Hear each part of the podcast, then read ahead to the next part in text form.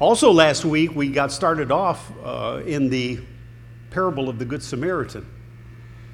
And uh, Jesus answered an important question in that parable because he was asked directly, Who is my neighbor? And Jesus went on to tell the story of the Jew who had been uh, attacked by thieves, beaten up, and left for dead.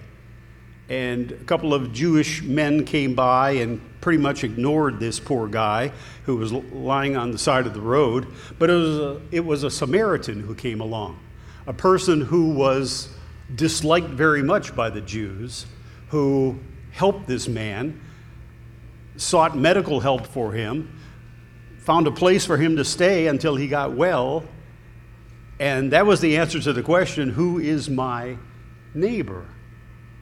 It's not necessarily the person that you're closest to and the person that you're chummy with.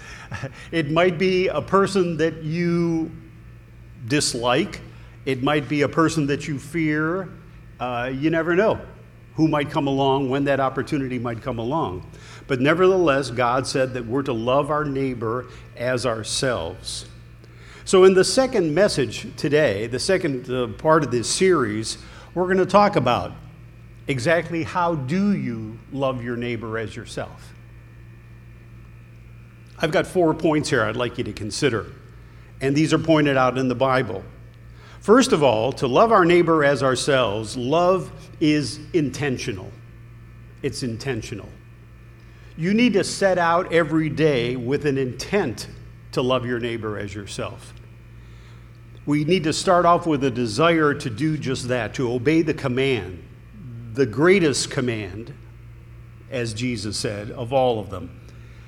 God is well aware of the people in our lives who need help or support of some kind. There are a lot of different ways that we can show love to other people. There might be opportunities where it could be financial support. It could be opportunities for service. Somebody needs help in doing something. It could be uh, just a conversation a word of encouragement, listening to some people who have no one to listen to them.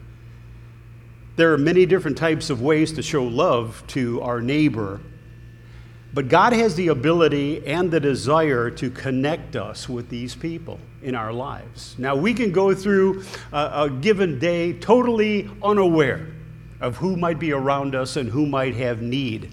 We're going to pray that God help us to see those people and to have the heart to want to do something for them. God can connect us with people whom we have the wherewithal to serve. If we're intentional, you know, God will bless us in that way. You know, there's a scripture back in Proverbs chapter 3, verse 27. It's a concept that is found both in the Old Testament and the New, as we'll see here. But starting in the Old Testament with Proverbs 3 and verse 27, it says this Do not withhold good from those who deserve it when it is in your power to act. Do not say to your neighbor, Come back later, I'll give, to, I'll give it tomorrow, when you now have it with you. So, we have been called as Christians to be people who are ready and willing to share God's love with whomever comes along. It is also a uh, New Testament uh, thought and teaching in Galatians 6, verse 10. The Apostle Paul says this in Galatians 6, verse 10 Therefore, as we have opportunity, let us do good to all people, especially to those who belong to the family of believers. So it just makes sense. You know, they, they say charity starts at home. That's true. You need to take care of your family first and foremost. But we have been given the wherewithal to let that love extend beyond our family. You know, it starts at home with our mate, with our kids, but it can't be limited to that. It has to overflow to people in the church and then to outsiders, people who are not in the church, people who are in this society who perhaps need to hear the gospel, who need to be touched by God's love. We have the wherewithal to do that, and we're told to do that. So, love is intentional. And I recommend to you and I suggest to you that uh, maybe over the course of the next month, we all make it a goal to serve somebody, maybe that we haven't served before. And we're going to see a little bit more about how to do that. To just be of the mindset that we're ready and willing to help whenever we can. You know, I told you the story one time about a church member. I won't say who it was or even if it's a member of this particular congregation who approached me and said, You know, I start the day by putting a $50 bill in my pocket, and I just keep it there for whenever God brings me in contact with somebody who needs it. And He doesn't force it on people. In conversation, if He determines that the person has a need, if He can tell that the person hasn't eaten or the person has, doesn't have the proper clothes to wear or whatever, maybe they're low on gas in this day and age, he would just, you know, not in a proud or vain way, but just humbly, you know, maybe when shaking hands with the person, have the $50 bill in, in his hand and shake hands with them and just give it to them as a gift. They may protest, but he'll say, No, no, it's a blessing. It's a blessing from God that I want to give you today. See, he was ready, he was intentional about it, he was prepared. But like I said, it doesn't just have to be money. We can serve people and we can uh, show God's love to people in many different ways. You know, there was a woman in the New Testament by the name of Tabitha. Her, she also had the name of Dorcas. This is in Acts chapter 9. I won't turn there. But Acts 9 and verse 36 describes this woman, Dorcas, who was always doing good and helping the poor. That's how she's described. Dorcas, who was always doing good and helping the poor. Now, it turns out that this woman died, and Peter brought her back to life through a miracle, a powerful miracle. But can you imagine what a reputation to have? Wouldn't that be something if, when mentioning your name, people make the comment, they are always doing good and helping the poor? That you just had that reputation in your life. You were loving your neighbor as yourself. You were prepared and ready and willing to do whatever you could for other people, whether it's your family, whether it's your church, and whether it's outside the church. People who can be touched by the love of God. So that's the first point. To love your neighbor as yourself. This love that you have is intentional. You don't just walk around blindly waiting for something to drop on your head you anticipate it. You ask God to provide it for you, this opportunity, this person. Be intentional about it. Okay, point number two love is not only intentional, it's also observant. Love is observant. We told the story last week of the Good Samaritan. The Good Samaritan was walking along, and as other people ignored this man who had been beaten up and robbed, he saw him. He looked, he was observant.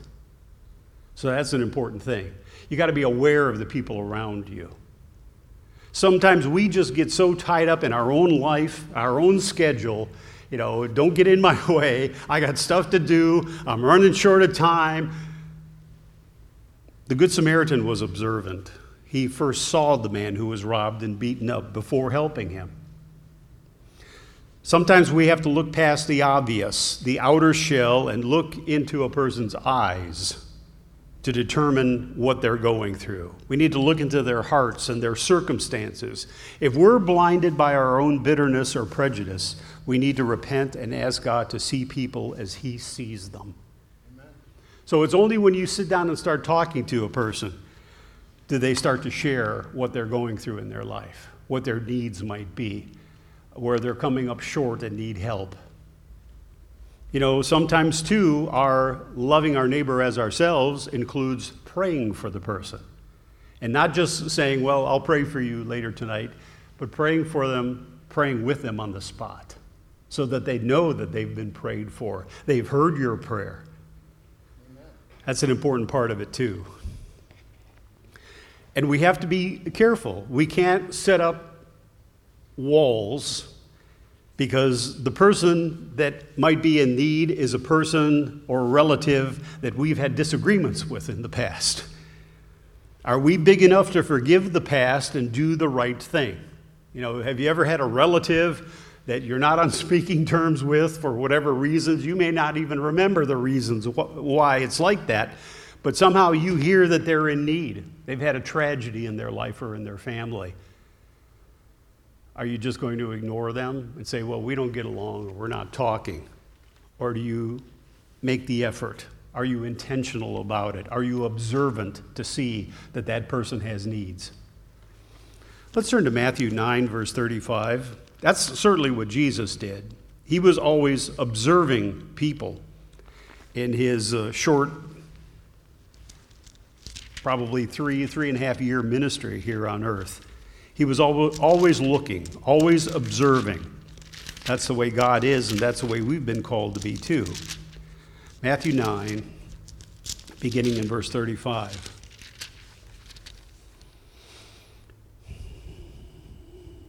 Jesus went through all the towns and villages, teaching in their synagogues, preaching the good news of the kingdom, and healing every disease and sickness.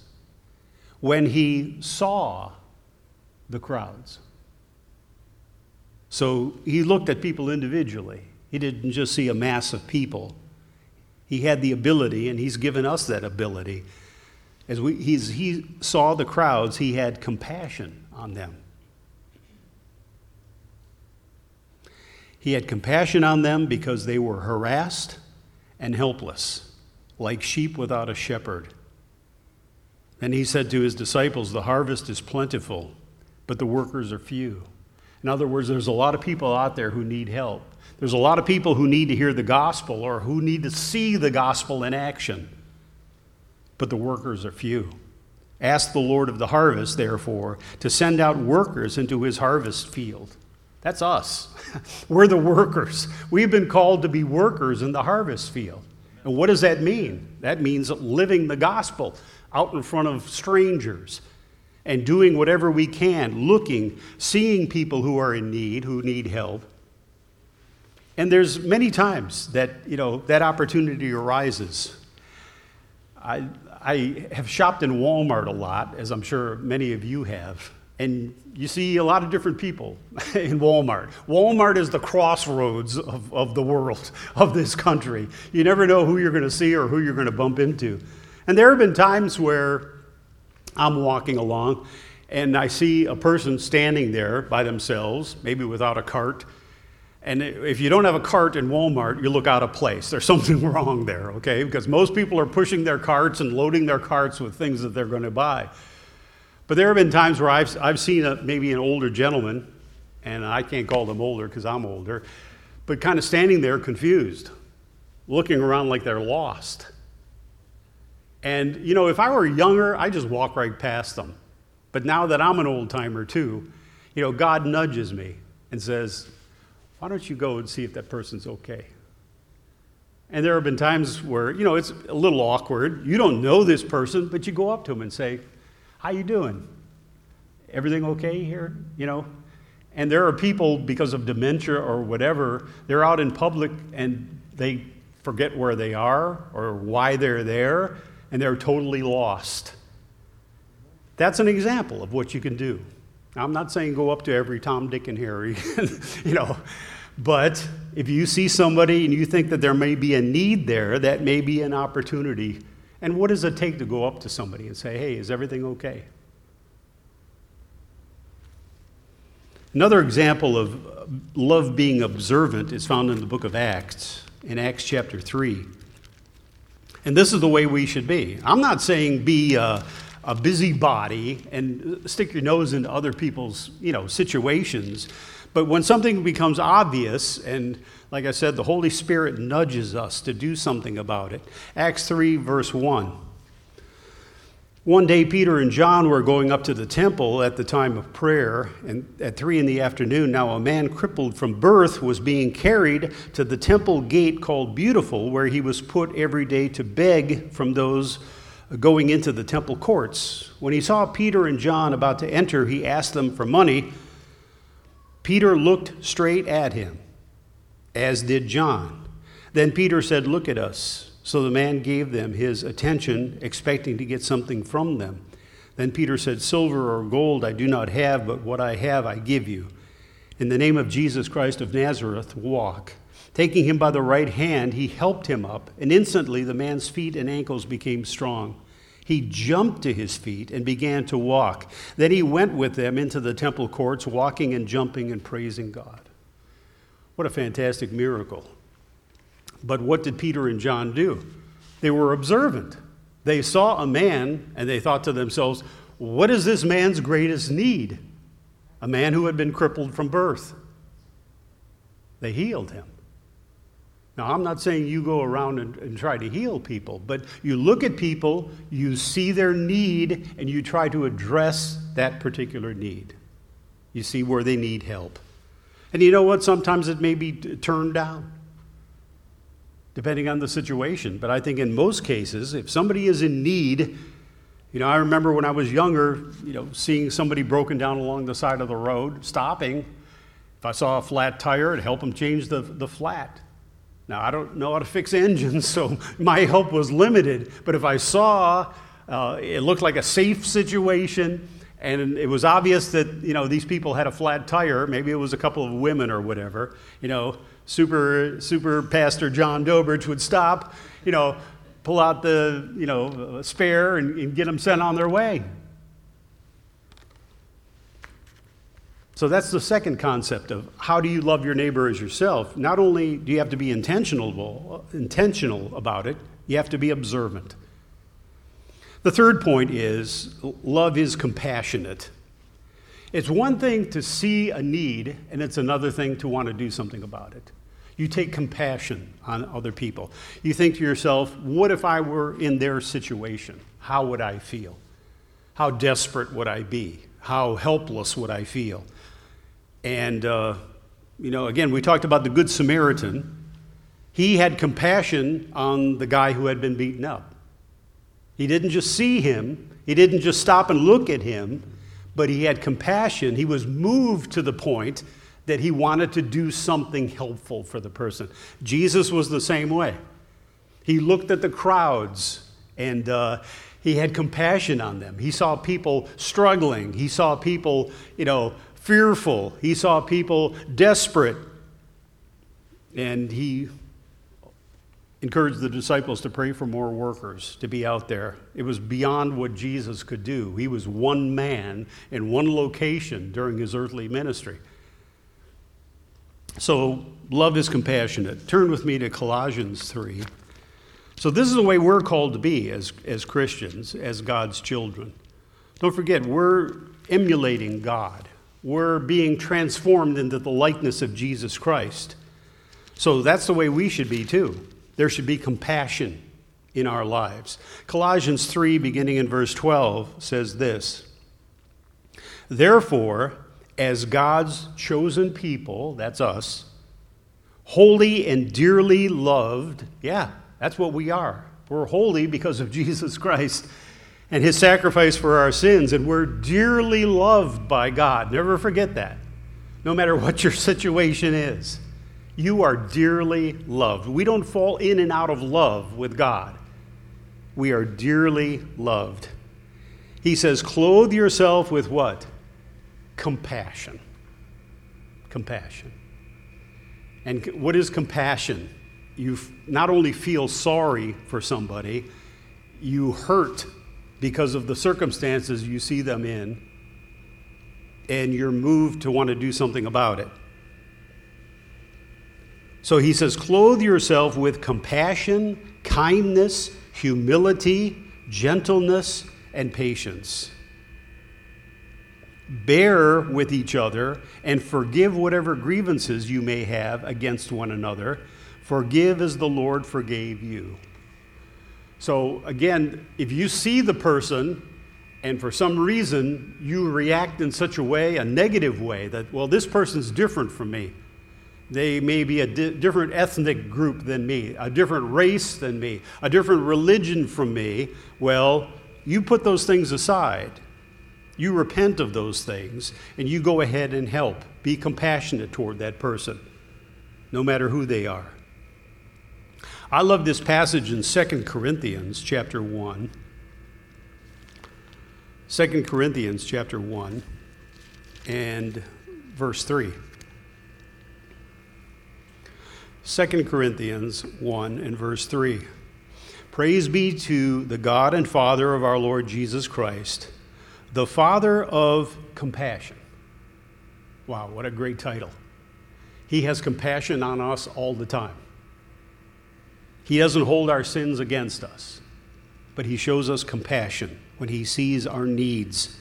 The Father of compassion and the God of all comfort. So that's not just God, we're His children. We need to be acting the same way. The Father of compassion and the God of all comfort, who comforts us in all our troubles, so that we can comfort those in any trouble with the comfort we ourselves have received from God. You know, we look at comfort in a, in a selfish way. We always want God's comfort and compassion on us. But what God is saying here through the Apostle Paul is okay, you've received comfort and compassion from God. Your sins have been forgiven, okay? Now let that flow, let that grace flow through you to reach out and touch other people in a positive way, in a godlike way. That's what it means to be a Christian. You know, we think to ourselves sometimes, well, we've got God's grace. We love that grace. Give us more of that grace, more of that forgiveness more comfort, more compassion, God, on me. But it doesn't end there. As Paul says, the way this is set up now, now that you've received it, bless others with it, with the same things that God has blessed you with. God comforts us so that we can comfort others. And God has God is not a respecter of persons. His comfort and His forgiveness and His grace flows to whomever. And that's the same way it should be with us. We can't, you know, only choose to bless certain people, people we know real well, or people who are very much like us, who have the same interests, maybe the same political group, or you know the same race or whatever the case may be. There's so much division in this world today but god's grace transcends all of that. And so should our love toward our neighbor. So what have we seen so far? Love is intentional. You have to determine this is the way you want to be. You want to obey that great commandment to not only love god but to love our neighbor as ourselves and you pray god's help to help you find somebody that you can love, that you can share his blessings with. Secondly, love is observant. You know, God might provide somebody for you to help on a certain day, and if you walk right past them, tied to your cell phone or whatever, daydreaming or oblivious, you're going to miss that opportunity. And thirdly, love is compassionate. It's not just enough to see a need, but something has to happen in your heart where you feel sorry for that person and you're moved to do something about it. And like I said, often when it comes to compassion, we think to ourselves, what if I was in that situation? I would certainly want somebody to stop and help me, or to call me, or to encourage me, because I certainly need a word of encouragement right now. Point number four love is responsive. So it's not just enough to be intentional about it, to observe it, to be compassionate. You got to do something. You're called to do something. The Good Samaritan responded by what? Helping the injured man. And not only very briefly, it turned into a longer term care for the person. He got him to medical assistance. He paid for the hotel for him. And he, furthermore, he said, if there's any more costs, let me know and I'll cover it. That's how extensive his response went. Jesus responded when he saw people in need he, by healing people, encouraging the disciples to pray for more workers to preach the gospel to these people so that they might be saved. Let's turn to James, a very classic passage here. James 2, beginning in verse 14. James 2, beginning in verse 14. So, this final point is crucial. You got to do something. He says here in James 2, verse 14, What good is it, my brothers, If a man claims to have faith but has no deeds, can such faith save him? Suppose a brother or sister is without clothes and daily food. If one of you says to him, Go, I wish you well, keep warm and be fed, but does nothing about his physical needs, what good is it? So you've observed the person, something happened in your heart, a certain amount of compassion, but you got to do something, whatever that something may be, whatever is needed at the time. He says in verse 17, in the same way, faith by itself, if it is not accompanied by action, is dead. But someone will say, You have faith, I have deeds. Show me your faith without deeds, and I'll show you my faith by what I do. You believe that there is one God, good. Even the demons believe that and shudder. He says, You foolish man, do you want evidence that faith without deeds is useless? Was not our ancestor Abraham considered righteous for what he did when he offered his son Isaac on the altar? You see that his faith and his actions were working together, and his faith was made complete by what he did. And the scripture was fulfilled that says, Abraham believed God, and it was credited to him as righteousness, and he was called God's friend you see that a person is justified by what he does and not by faith alone. In the same way, was not even Rahab the prostitute considered righteous for what she did when she gave lodging to the spies and sent them off in a different direction. As the body without the spirit is dead, so faith without deeds is dead. so, one of the reasons, one of the main reasons God has blessed us with faith is that we can act based on that faith. Faith without works is dead. And I say the same thing to you and to myself. We consider ourselves Christians, we celebrate that, we love God. But he says, use that faith that I've given you to love your neighbor as yourself. Don't be afraid. Step out in faith. You know, sometimes you might be timid and say, well, that person looks like they, they need help, but uh, maybe they're going to reject me. Maybe they're going to turn me away. Uh, you know, whatever. Step out on faith. God will back you up. Love your neighbor as yourself. One more passage in 1 John. 1 John 3, verse 17, talking about the fact that we have to be responsive to the opportunities God provides us. And you know, there's a general way to help others. Sometimes people think, well, the church, the congregation, they're, they're doing things in the community. You know, we're backing up the congregation. No, I think that this command is very personal that we've received from Jesus Christ. He wants us to personally, the church has their part to play, but God provides personal opportunities for each one of us to reach out and love our neighbor as ourselves. Don't just rely on the church as a whole to do it. You be ready personally to do it. 1 John 3, verse 17. If anyone has material possessions and sees his brother or sister in need and has no pity on him, how can the love of God be in him? Wow. That's a hard shot to take here. you know, if we have failed in the past and if we haven't been prepared to reach out and love our neighbor as ourselves, he asked the question how can the love of God be in him? Because that's what God's love is it's a motivating force that He has placed in us to share with others. He says in verse 19, well, I'll end there with uh, verse 18. Dear children, let us not love with words or tongues, but with actions and in truth. Amen. And I love this scripture because it was the motto of my high school. I went to a Catholic high school, and the motto of my school was Opere et Veritate deeds and truth, works and truth. That's the way we were to live our lives. We were commissioned to live our lives in high school and beyond with that motto. It's not just enough to have faith, but you need to have these works. We're not saved by works, we do works because we're saved. We do works because we want to be like Jesus. We want to be like the Apostle Paul. We want to be like God our Father. So don't get me wrong, we're saved by grace through faith. But then works come along as a response to that great salvation we've been given. So, will you join me in this pursuit? I want to really learn how to love my neighbor as myself. I really feel that I've grown a lot in loving God with my whole heart, my whole mind, my whole strength. And I think we're learning that every week when we come here.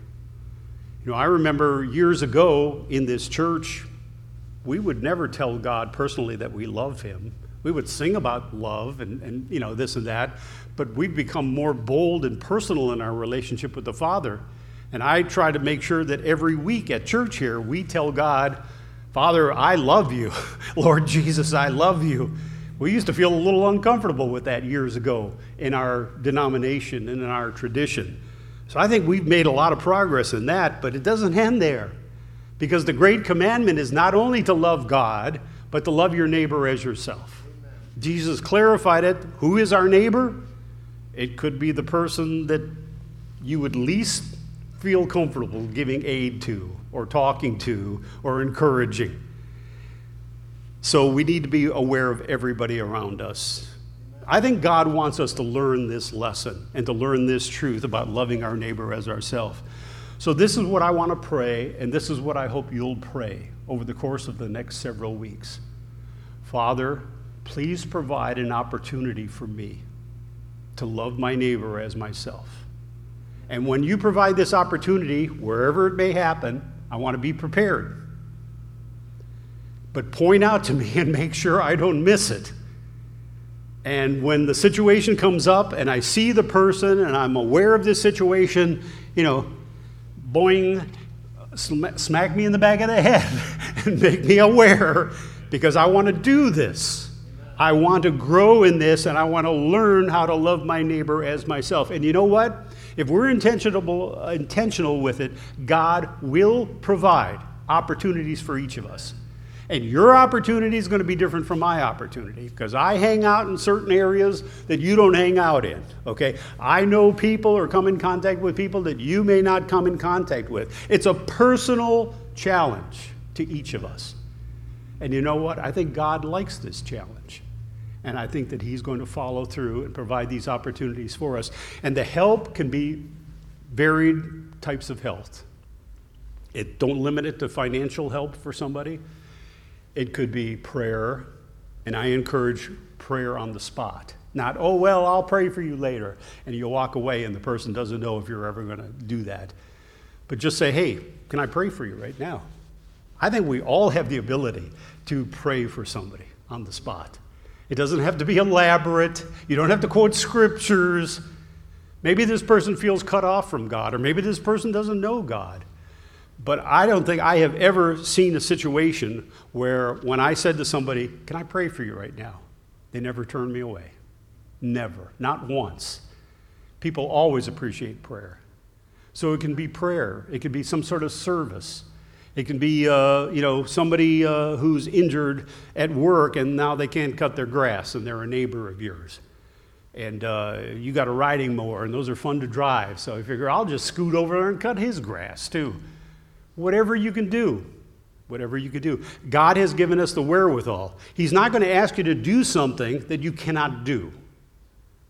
He's going, to, he's going to provide an opportunity that you are capable of providing. It could be calling somebody that you know is distraught or just lost a loved one and just needs somebody to talk to. And you don't need to preach to them, you just need to listen to them, okay? And pray for their needs as you're able. So let's take up this challenge. I, I hope you'll do that. And let's all pray over the course of the next month for the opportunity and that God will give you the wherewithal and the motivation, will be prepared. And when it happens, I hope we can share some stories of what God has provided for us, the opportunities to share His love with others.